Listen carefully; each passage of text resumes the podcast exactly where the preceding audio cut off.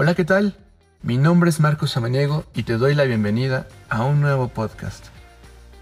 La pandemia ha traído consigo muchos cambios, pero hay uno que nos está afectando a todos, y es el aislamiento.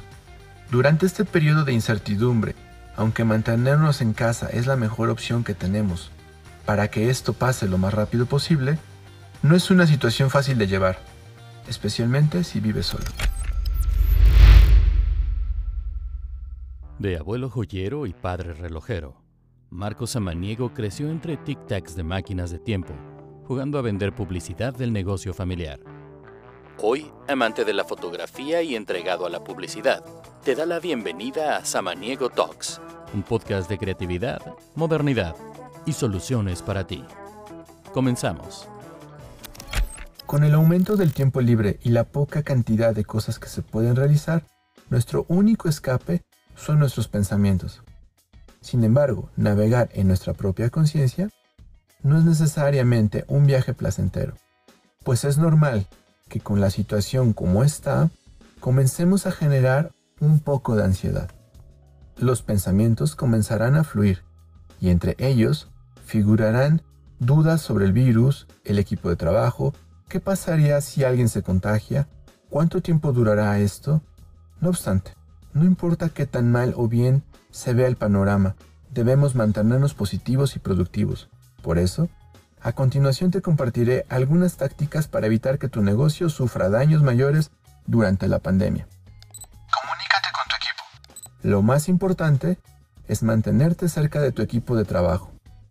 Trata de hacer juntas constantemente para que puedas evaluar cuáles son los problemas más probables y las soluciones que le podrían dar. Traslada a tu personal. Si tu oficina sigue funcionando de manera presencial y has notado que la mayoría de tu equipo tiene que trasladarse por transporte público, puedes negociar con edificios cercanos que tengan apartamentos disponibles. Así tendrás a tu equipo cerca. Puedes conseguir buenos tratos si un gran número de personas accede a mudarse.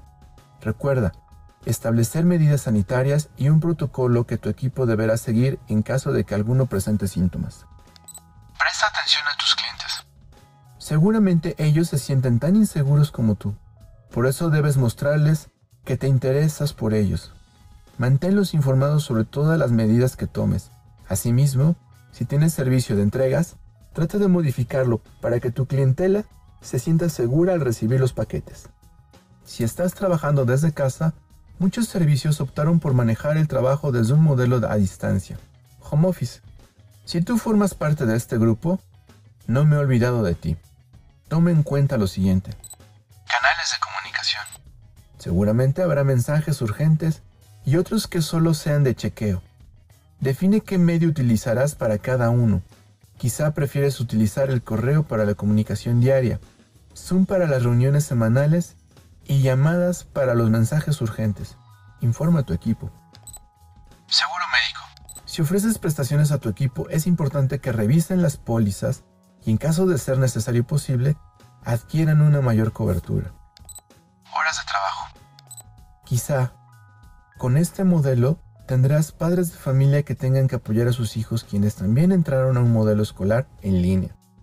Ajusta las horas de trabajo para que todo pueda funcionar de la mejor manera. En tiempos como estos, lo mejor que nos queda es esperar por lo mejor y seguir las medidas para evitar que el virus se siga esparciendo. Soy Marcos Samaniego y nos estamos escuchando en el siguiente podcast. Bye.